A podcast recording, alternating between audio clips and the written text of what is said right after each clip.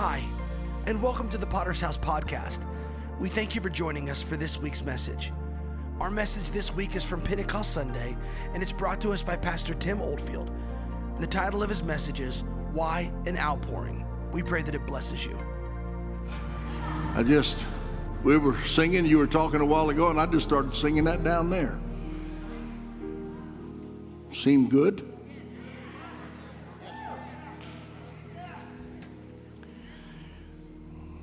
Man, I feel I feel the electricity of the Holy Ghost here today. And you know, let me tell you, I'm, I'm uh, I was baptized in the Holy Ghost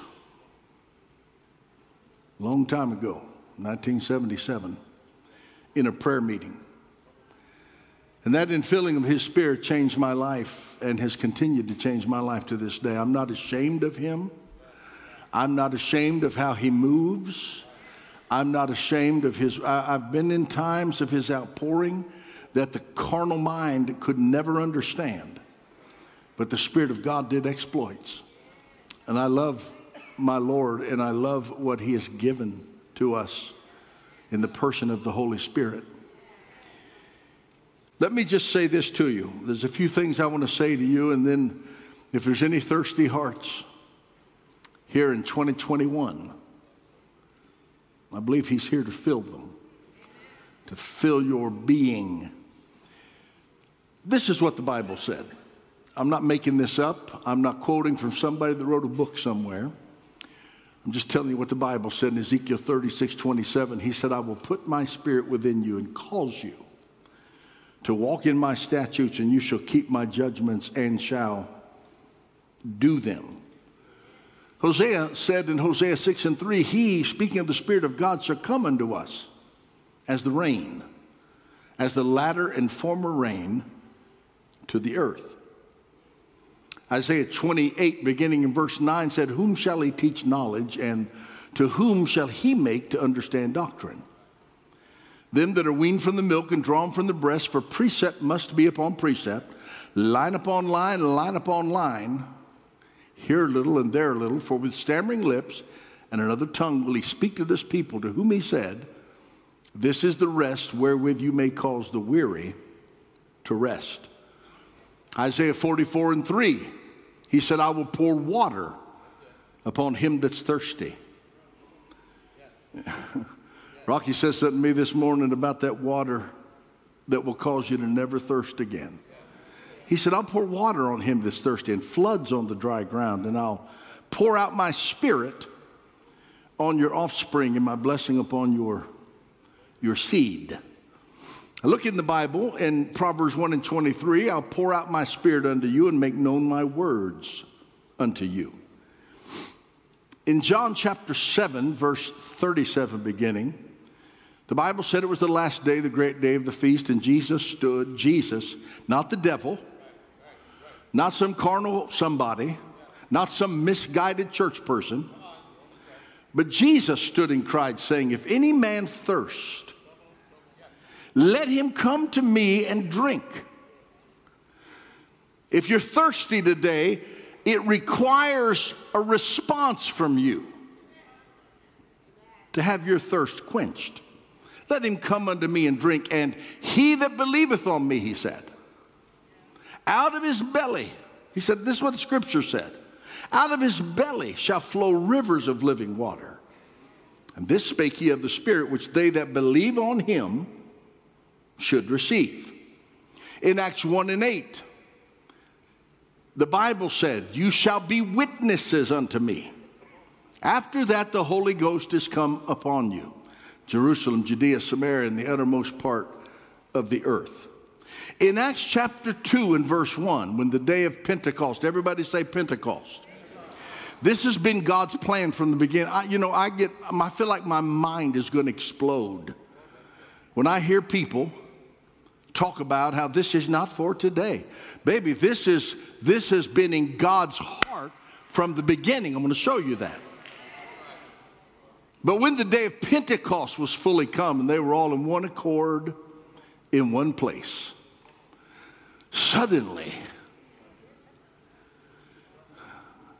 Just think about being among the 120 that were gathered in that upper room in Jerusalem. You know, I, the Holy Spirit moved on Mother's Day. I was going to preach to you about a Pentecostal mother named Mary. Do you know that the mother of Jesus was in the upper room? She saw fire skipping on the heads of those that were there. They were all in 120, all in one accord in one place. And suddenly, there came a sound from heaven as of a rushing mighty wind that filled all the house where they were sitting, and cloven tongues as of fire set upon each of them. And they were all, everybody say all. This was a Pentecostal church that Jesus established on the earth.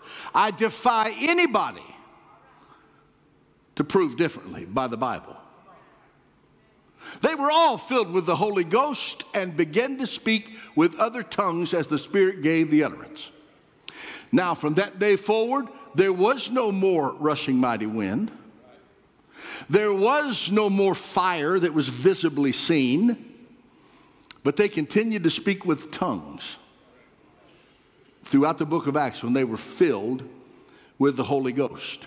Now, I just want to remind you today why this happened. Now, first, let's talk about the place of Pentecost. I want to spend just a minute in Deuteronomy chapter 16, in verse 16. Three times a year, the Bible said, this was the command of God to the people. This was in the heart of God from the beginning. Three times a year shall all your males appear before the Lord your God in the place which he shall choose. Number one, in the feast of unleavened bread or Passover. Number two, and in the feast of weeks, that's Pentecost. And number three, in the feast of tabernacles, and they shall, uh, they shall not appear unto the Lord empty.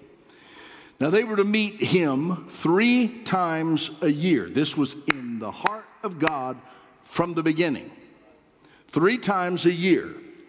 And these particular three feasts that parallel the growing season in the Gregorian calendar were significant. Now, I want to show you how this has always been in the heart of God.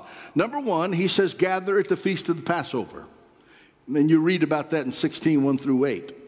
This was prophetically fulfilled at the cross of Jesus Christ. It was a time when they celebrated at the seed planting time and the time of agricultural pursuits.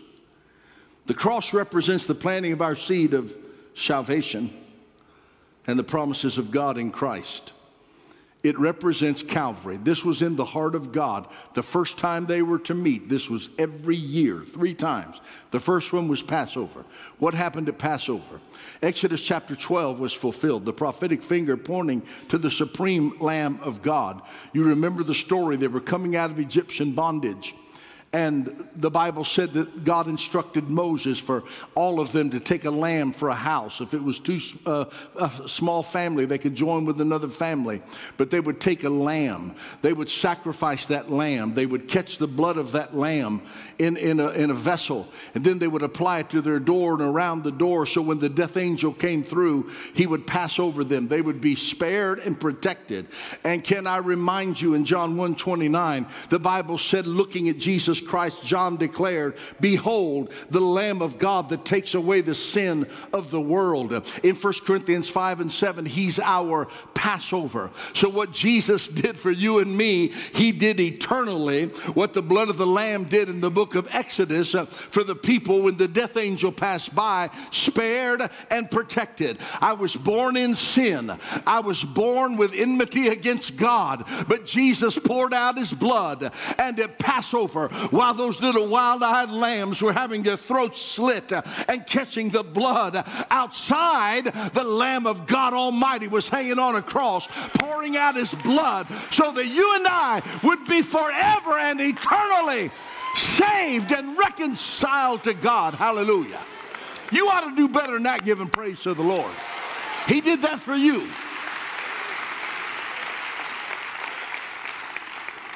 The second appointed time every year was the Feast of Pentecost. You'll read that in Deuteronomy 16 9 through 12. Prophetically fulfilled at Pentecost. It was celebrated at the midpoint of the agricultural year when the first signs of fruit or the first fruits begin to appear. The time of Pentecost is the affirmation that between seed time and harvest, God supplies. Jesus went to Calvary. They came together, and you remember in the book of Acts, chapter 2, when giving the account of what happened in that upper room, said, All this that you now see and hear flows from who? Flows from Jesus. That's what the Bible, that's the record of the Bible. Didn't say it flows from the devil, because that's what a lot of people would have you to believe. Didn't say it flows from some ignorant, uneducated, backwooded hillbilly.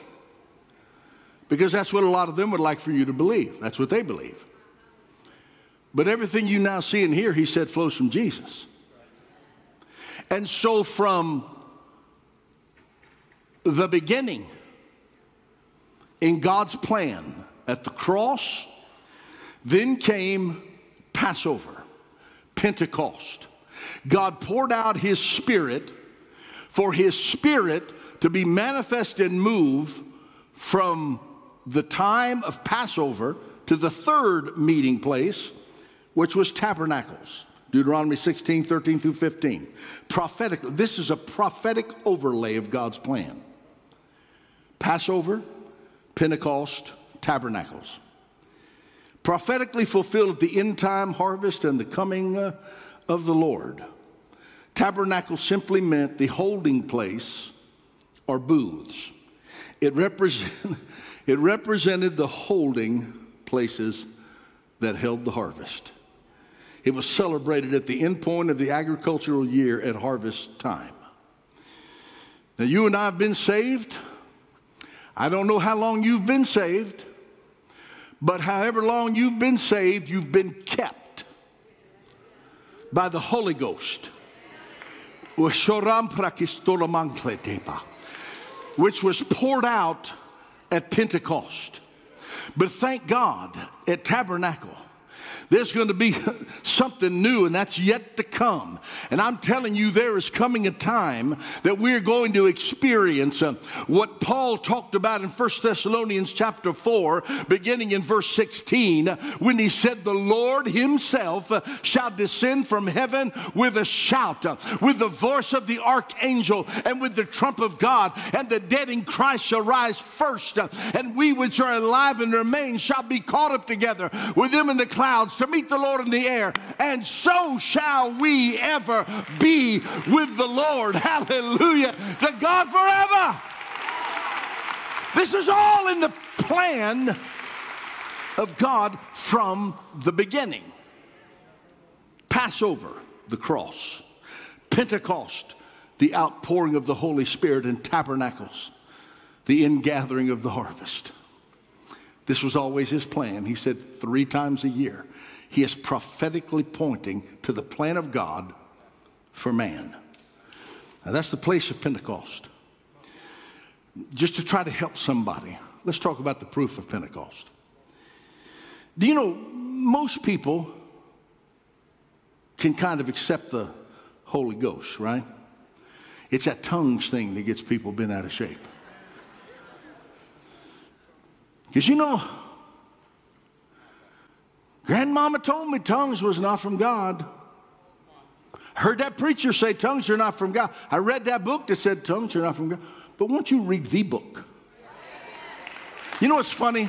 What cracks me up is what the Bible said precept on precept, line upon line. And we got to cherry pick one verse of scripture and try to make it say something that it doesn't say. Or we got to listen to what some somebody in the seminary said in a book. Tongues, you know, I, I can tell you this. I have this vivid memory years ago being in Central Florida. Uh, Becky and I were in Florida some months ago, and I, we drove over to Central Florida. I tried to find the church. I couldn't, couldn't find it. I think they had knocked it down and built another one. But I stayed there early in my ministry for six months. I'd preach every Sunday night. My, my buddy would preach and rotate with the pastor every Sunday morning. And during that time, I can remember walking down the street in that little community of Fort Meade, Florida. And I could see people standing and looking and pointing and whispering about us because the Holy Ghost was being poured out in that little church. And I remember one Sunday night, right, church had been going on for about 10 minutes, and a group of ladies walked in the back door and sat on the back row. And the pastor, the pastor said to me, I guess it'd be okay to say what he said. He's with the Lord now. But he said, uh oh. And I said, what is it? And he said, these are some of the most prominent members of the big Baptist church in town. And he said, I don't know what they're doing here. And so I just went ahead and preached, and, and you know what God does when people come in that you're hoping to keep things calm. He, God, the Lord always messes that up.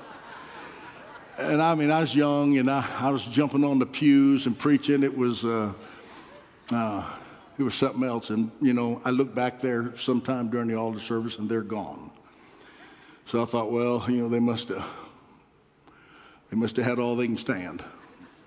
And the next day, the pastor, I, we were in his home, and he, there was a phone call, and he said, uh, he said, uh, he had the phone covered up, and he said, It's that woman. She wants you. And I remember going and answering the phone, and, and I'll never forget what that little lady, little old granny, said to me. She said, I've been going to church most all my life, and I've never felt power like I did last night.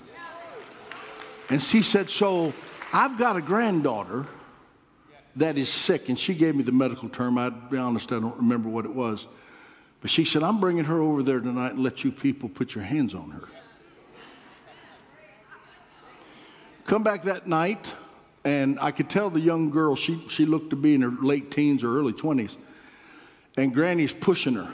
You ever see somebody being pushed to God and they don't want to go? And that's how this girl was. And, and, and they pushed her up here, and we prayed over her. And we laid hands on her. And she fell out in the spirit.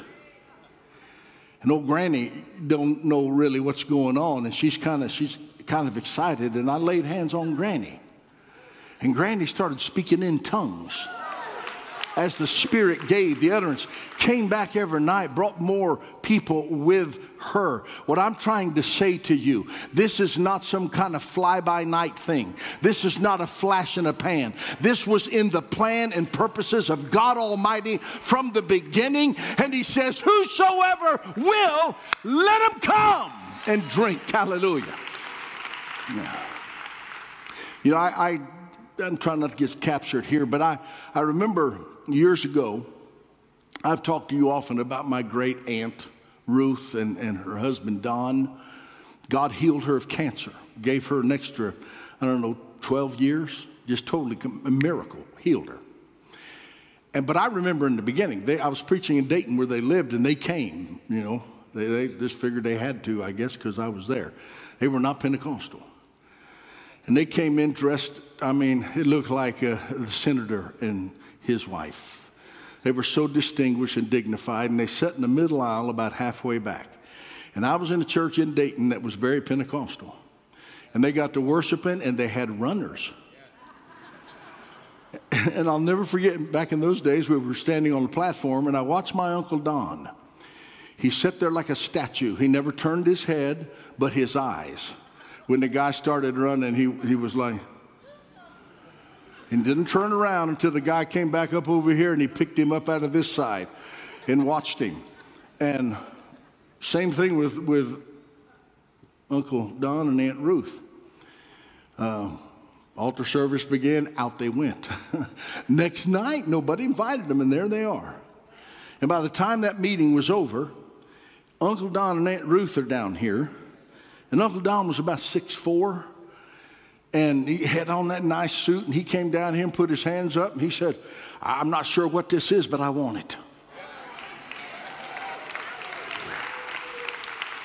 and i, I jumped up there and laid hands on him and Uncle Don started speaking in tongues and just fell out in the floor. I didn't touch my Aunt Ruth. She just started speaking in tongues and just kind of shaking and shim, shimmying. I remember, Rocky, you were there. We were in Palayamkottai in southern India. First time I went. It was, and man, we were so far from home. I missed my wife so bad. And when I first got there, Solomon said to me, I'll pay for the phone call. Call your wife. Said, Oh, I love you more. And I did call her and I told her, I said, I'm already and you're tomorrow. Selah. I was. and, but on Friday night of that meeting, and that was the time we went when general overseer of the Church of God was supposed to speak. The, the field director of the Church of God was supposed to speak. And I got there and they said, uh, Solomon said on the way from the airport, they are not coming because of the danger.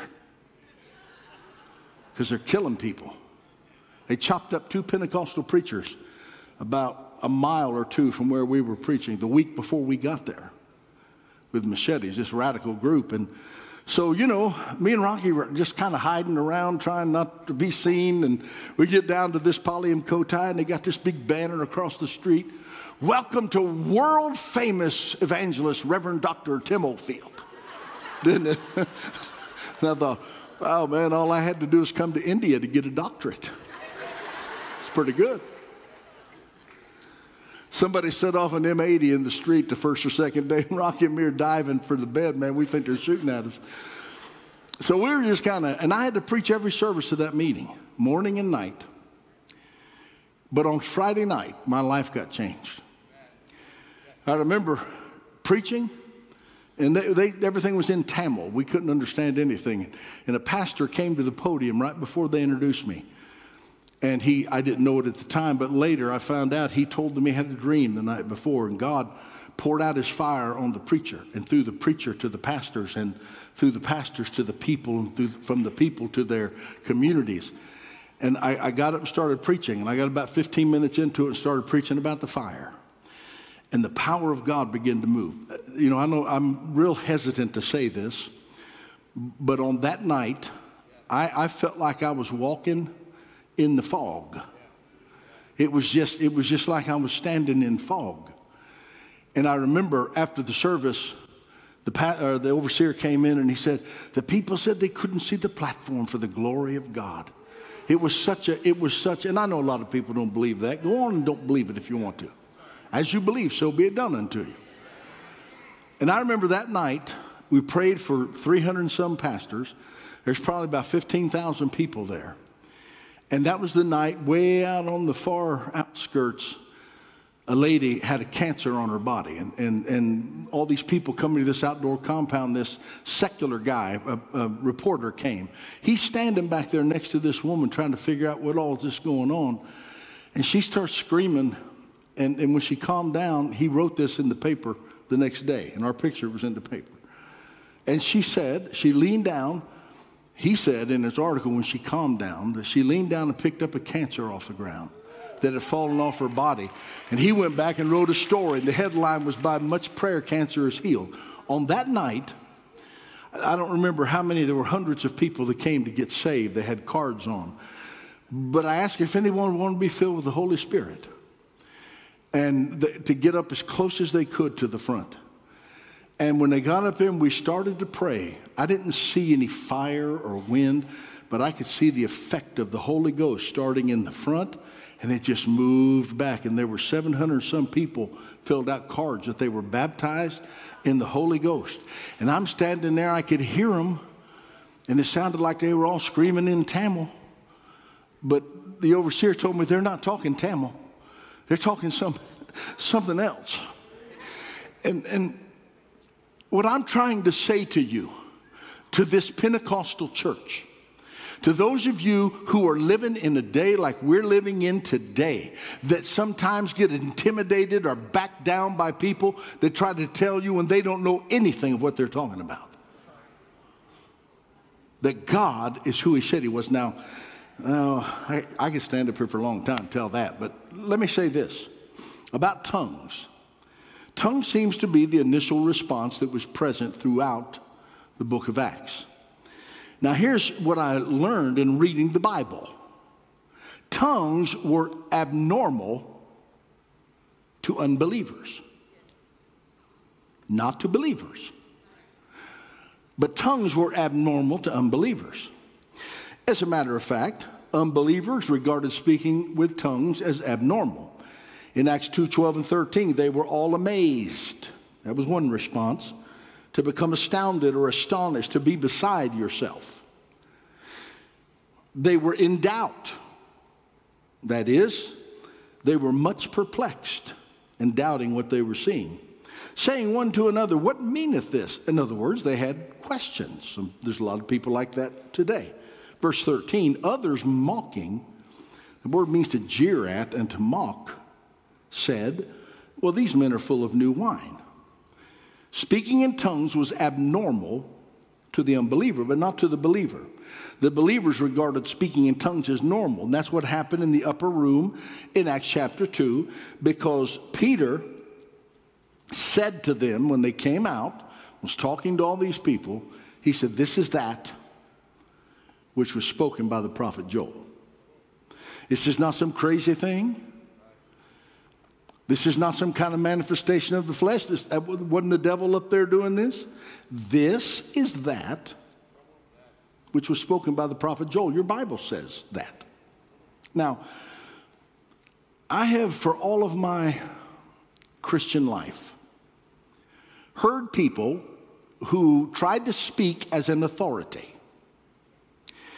on tongues. And they would say, well, tongues are not for everybody. Where did you get that information? And, and here's, here's, and you need to know this as a Pentecostal person.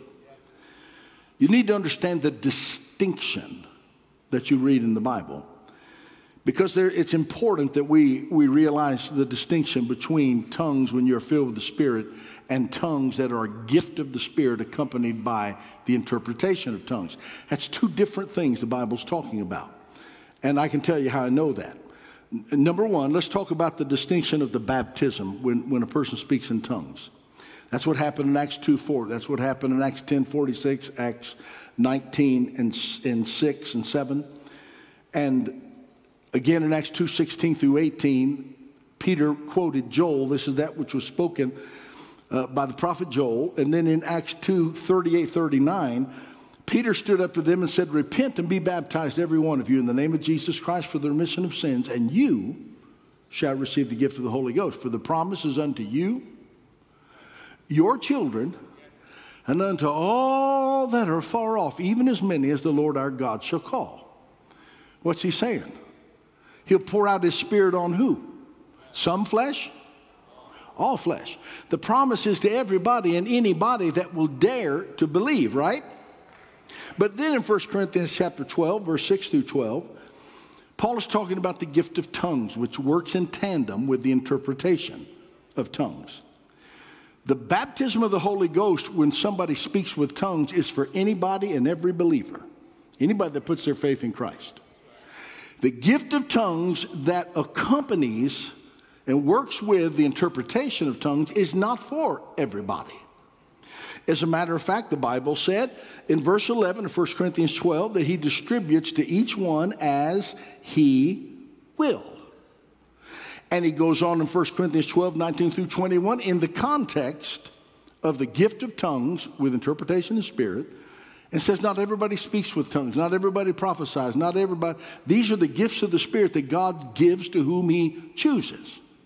And so, what people do, they read that and then they run tell everybody, Well, tongues are not for everybody. Well, you need to clarify that. To be filled and baptized with the Holy Ghost when they spoke with tongues is for any believer that will dare to come to Him. Oh, I'm feeling a little resistance in the room. I'm just telling you the truth. If you got a problem with it, go talk to God. It's His, his book.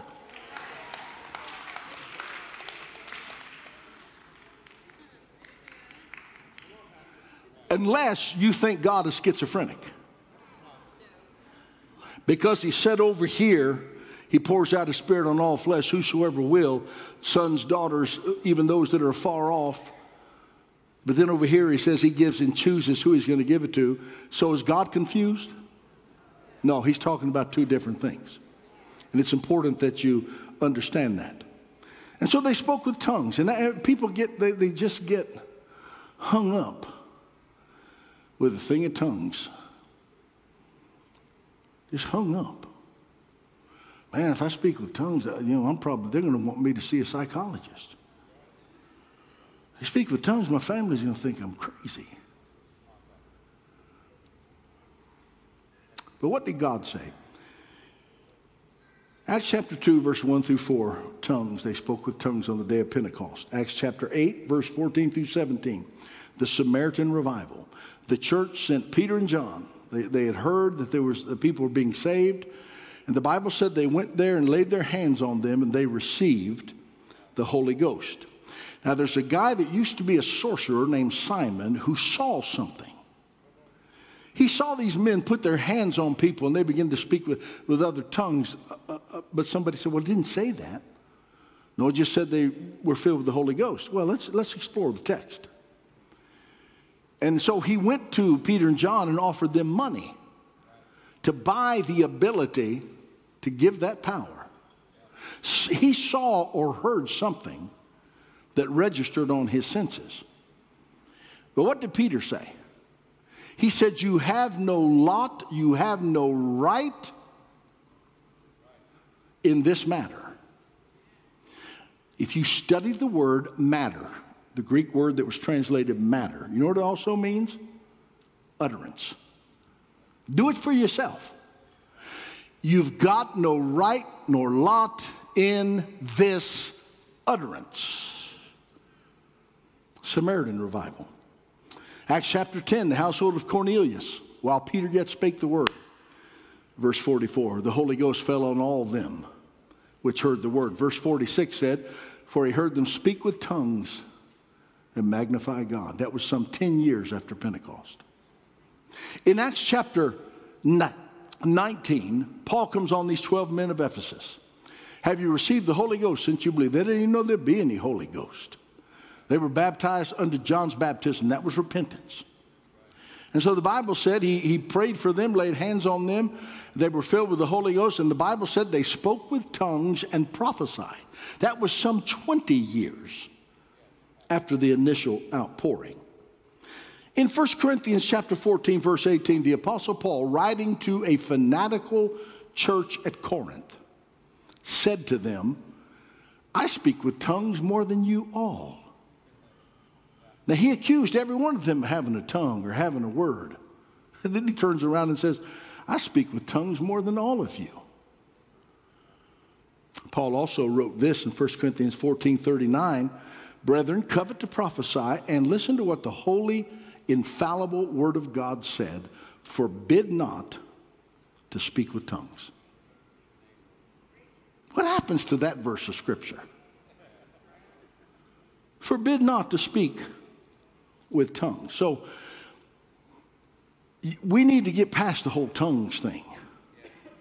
You know, I could, I could stand here for the next 25 minutes and tell you times on two different occasions I spoke in tongue, with a tongue and had somebody come to me and ask me, Did you know you were speaking fluent Spanish? And I would say to them, You know, I, I didn't do very well in Spanish in high school or college. I, I learned Timoteo, and I learned Timoteo no chicle, no gum in the class.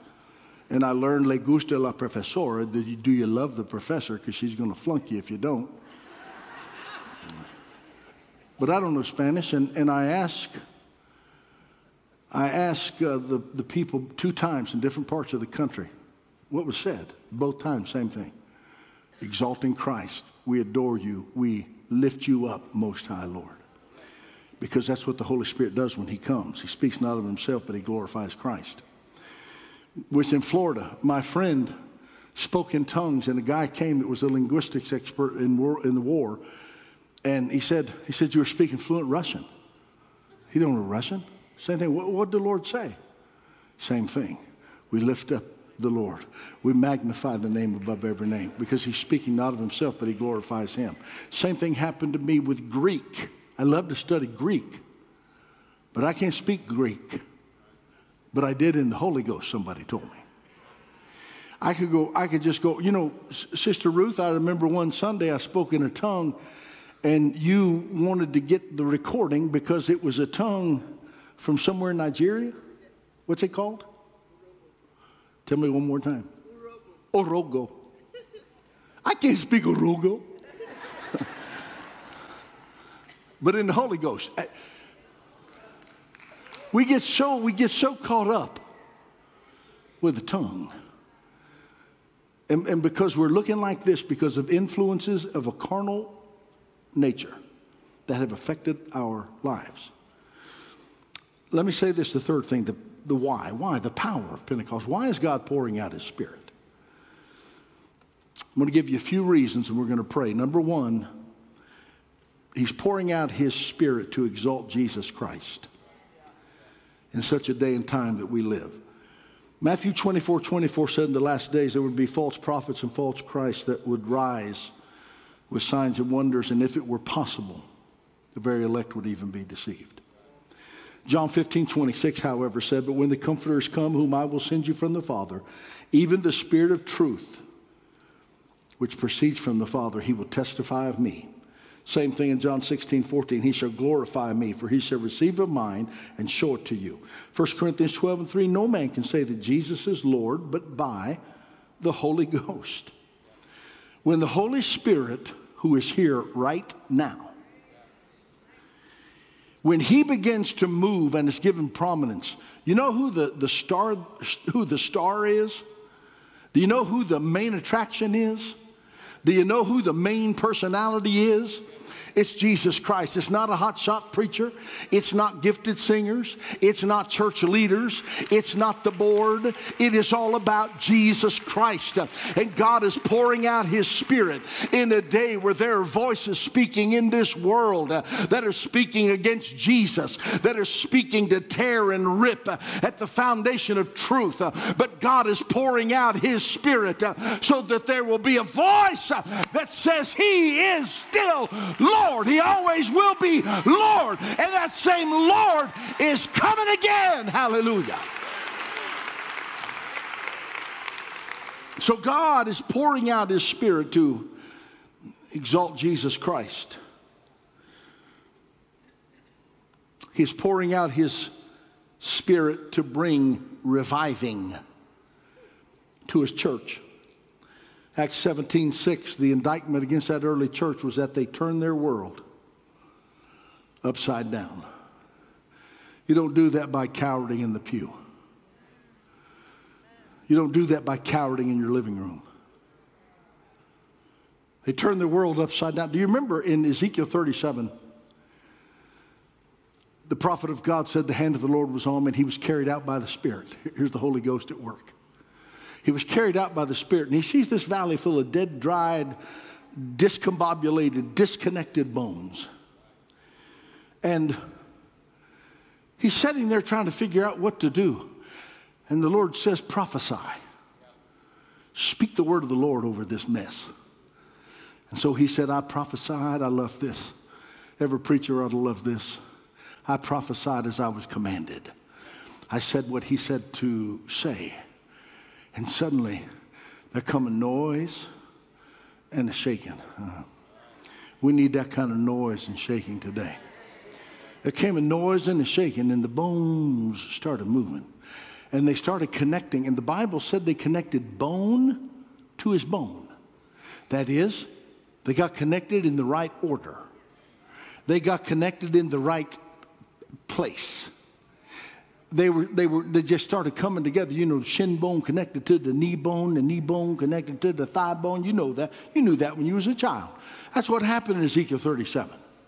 And then suddenly, up comes the skin and the flesh and the tendons, and there's a body laying there. It's a body. That's what it is. It looks like a body. It, it, it, today, it looks like a church. It says church on the outside of it. It looks like a church. But Ezekiel 37 said there was no life in it. I am so sick. I am so grieved. I believe the. I got to sometimes try to constrain myself.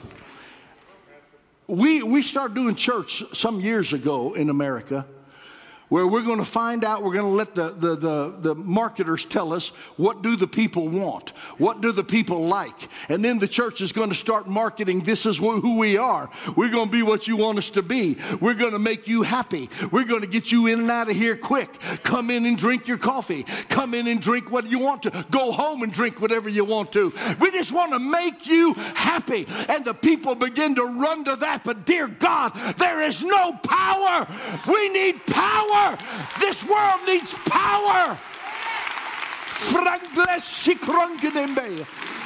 Hmm. We've gobbled up everything that would come down the road, and what we need is an old time book of Acts, chapter 2, outpouring of the Holy Ghost. When you can't help yourself, you just got to tell what you've seen and heard.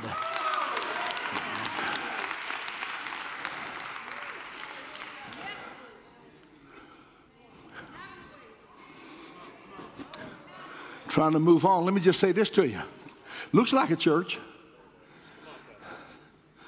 I remember I got a transcript of a message a pastor preached in the church. And while he's preaching, he's talking about how Jesus were here. We just, he'd go out and have beers with us. And so he's drinking the beer while he's preaching. Now, there's somebody that we know that was saved out of that kind of mess. But he goes to church, and everybody in the church gonna let's eat, drink, and be merry, for tomorrow we die, and we're all gonna go to heaven. And somebody like him says, you know what? I quit that, but I can do that in church. They got to be right because look how many people's there. Really? There's a lot of people in hell. If you're looking for numbers. And so he walks back into that mess. And everybody comes together. You can do whatever you want to. You're going to make it to heaven. It's appealing to the flesh. It looks like a body. It looks like a church. It calls itself a church, but there is no power and I don't know about you, God knows my heart. I, if I want to just go to fundamental church, you might as well go to the Moose Lodge. Because what sets the church apart is the power of a risen Savior that dwells among the people. I don't want to just be a church. I don't want to just see how many people we can get to come to church. We need to do what the prophet Ezekiel did. He said, He said unto me, prophesy to the wind and say, Come, O wind, and breathe on this slain that it may live. And he said, I prophesy and the wind started blowing and that thing that looked like a body but had no life uh, began to move. And the Bible said it stood up uh, and it started walking through the land uh, and exceeding great army. Hallelujah. Oh Lord send the power. Hmm.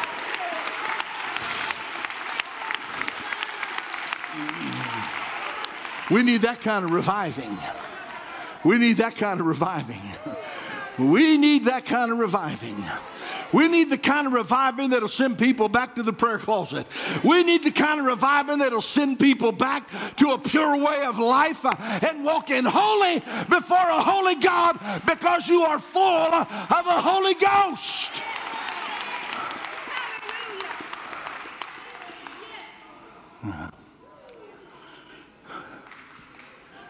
He's pouring out His Spirit to revive His church.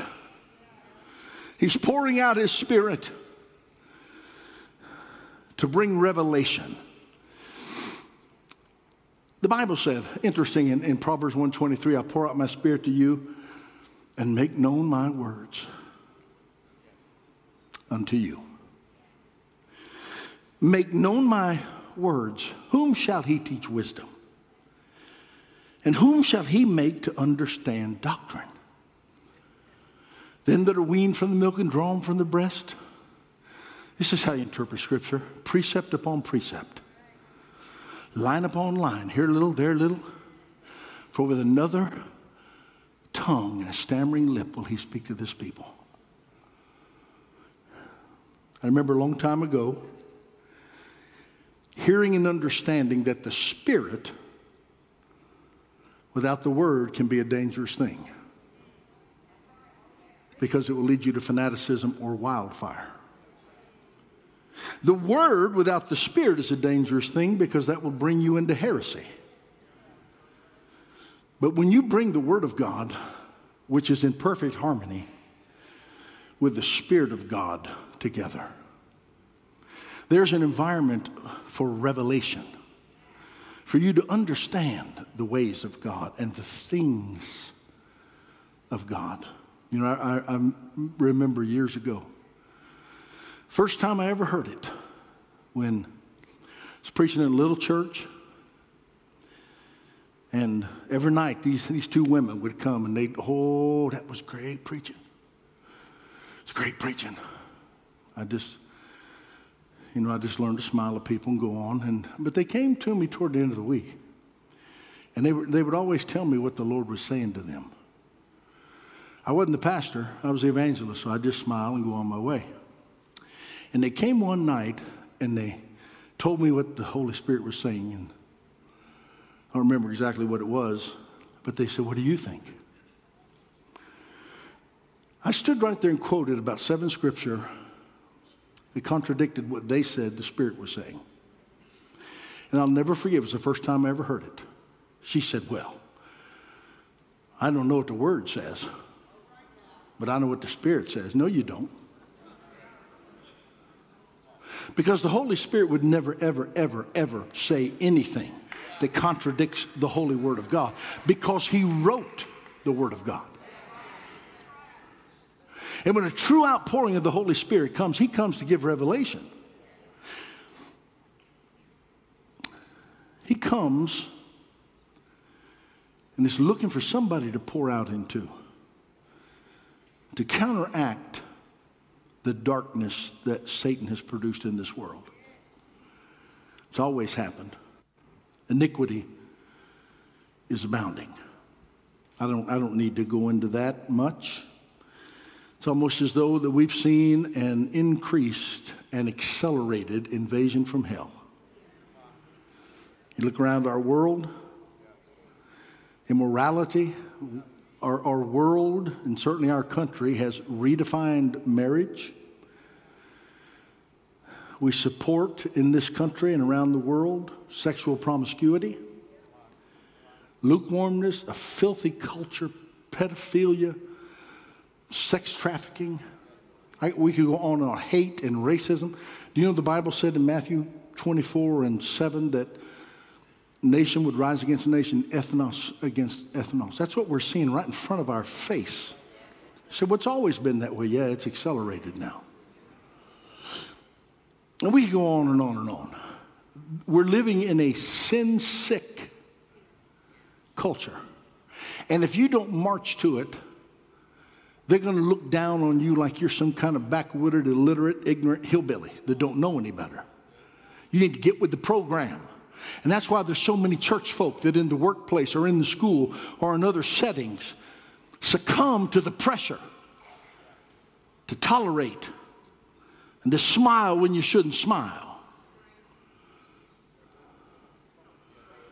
But you can't do that when you get fresh fire inside of you. You can't do it. Jeremiah said, I'm not going to say it anymore. I'm going to be quiet about it. I'm going to stay mute. But it was like fire shut up in his bones. Uh, and he said, I can't keep quiet.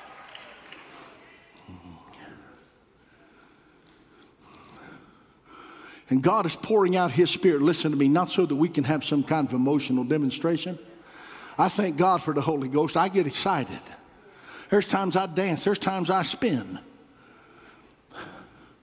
But that's not why He's pouring out His Spirit. He's not pouring out His Spirit so we can all t- think, feel good about ourselves and how spiritually astute we are. No, He's pouring out His Spirit so that we can stand out there where there are so many voices that are speaking false things that's against truth. People say there is no absolute truth anymore. Well, let me tell you something. There's always been absolute truth, and there will always be absolute truth, and that is the holy word, eternal word of an eternal God. Amen. But He's pouring His Spirit out for that. Not just so I can come and get a good dose of something on Sunday and go live my life, come back two or three weeks later and see if I can get me another touch of something? What has happened to us?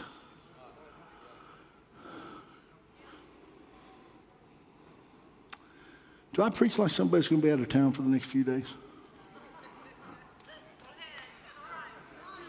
Not reachable the next few days. He's pouring out his spirit to counteract the widespread rule of darkness. And then he's, he's pouring out his spirit so that his church can get harvest eyes one more time. You shall receive power. Somebody come and have a little experience in an altar and say, well, you know, I, I just, I just can't. I can't bring myself to tell somebody about Jesus. Go back to the altar. Keep going back until you shall receive power. After that, the Holy Ghost has come on you to be witnesses. Jerusalem, Judea, Samaria, and your uttermost part of the earth. The Bible said this in John 16, 8, and when he has come, he will reprove the world of sin and of righteousness and of judgment. he does that through righteous people. And I want you to understand this it is the only hope that this world has.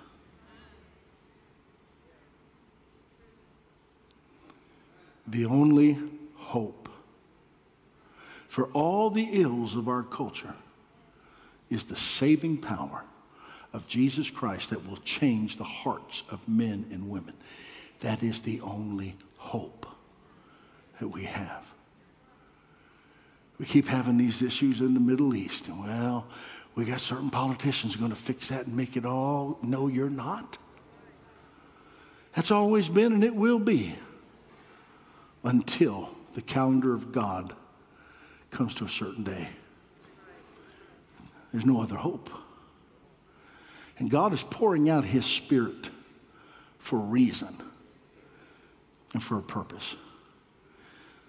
Let me just share this with you in closing. Again, John 7 37, the last day, the great day of the feast, Jesus stood and cried, saying, If any man thirst,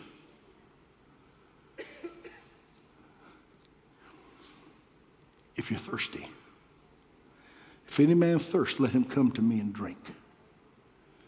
He that believes on me, as the scripture hath said, then out of his belly shall flow rivers of living water. And this, again, this spake he of the Spirit, which they that believe on him should receive.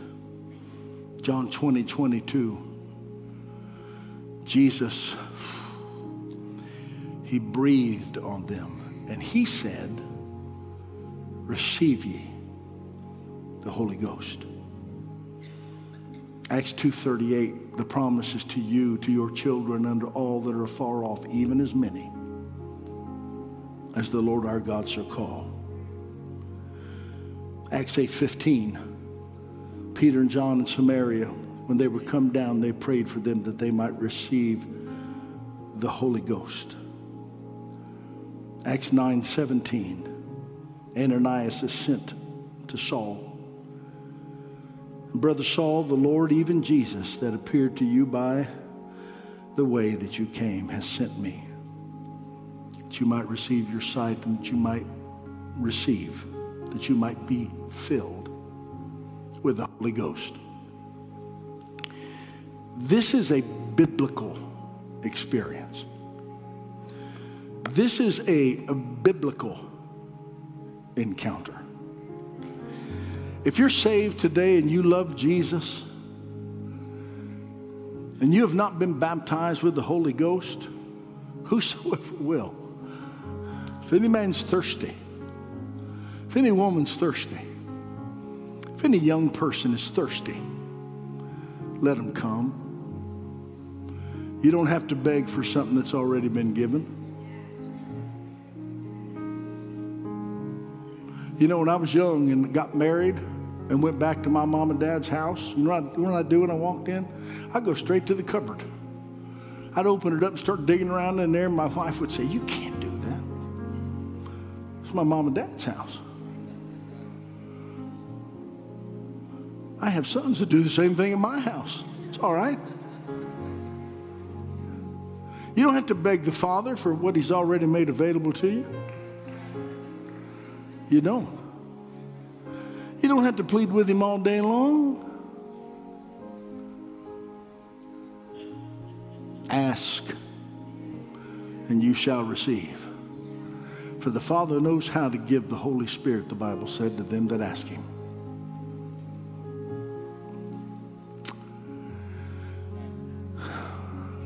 So, I've done my best in this amount of time to tell you the truth.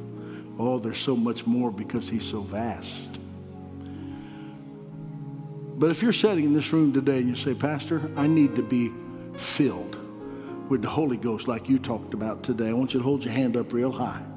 Hold it up real high. That's it. Don't wait and see who's looking or not looking, or don't be ashamed. This is nothing to be ashamed of. Oh, this could be one of the great days of your life. That's right. Put your hand up and just hold it up. Keep it up there. I want, I want what you talked about today. Hold your hand up and just keep it up. Hold it up real high. mm. Everybody stand with me, if you will, please.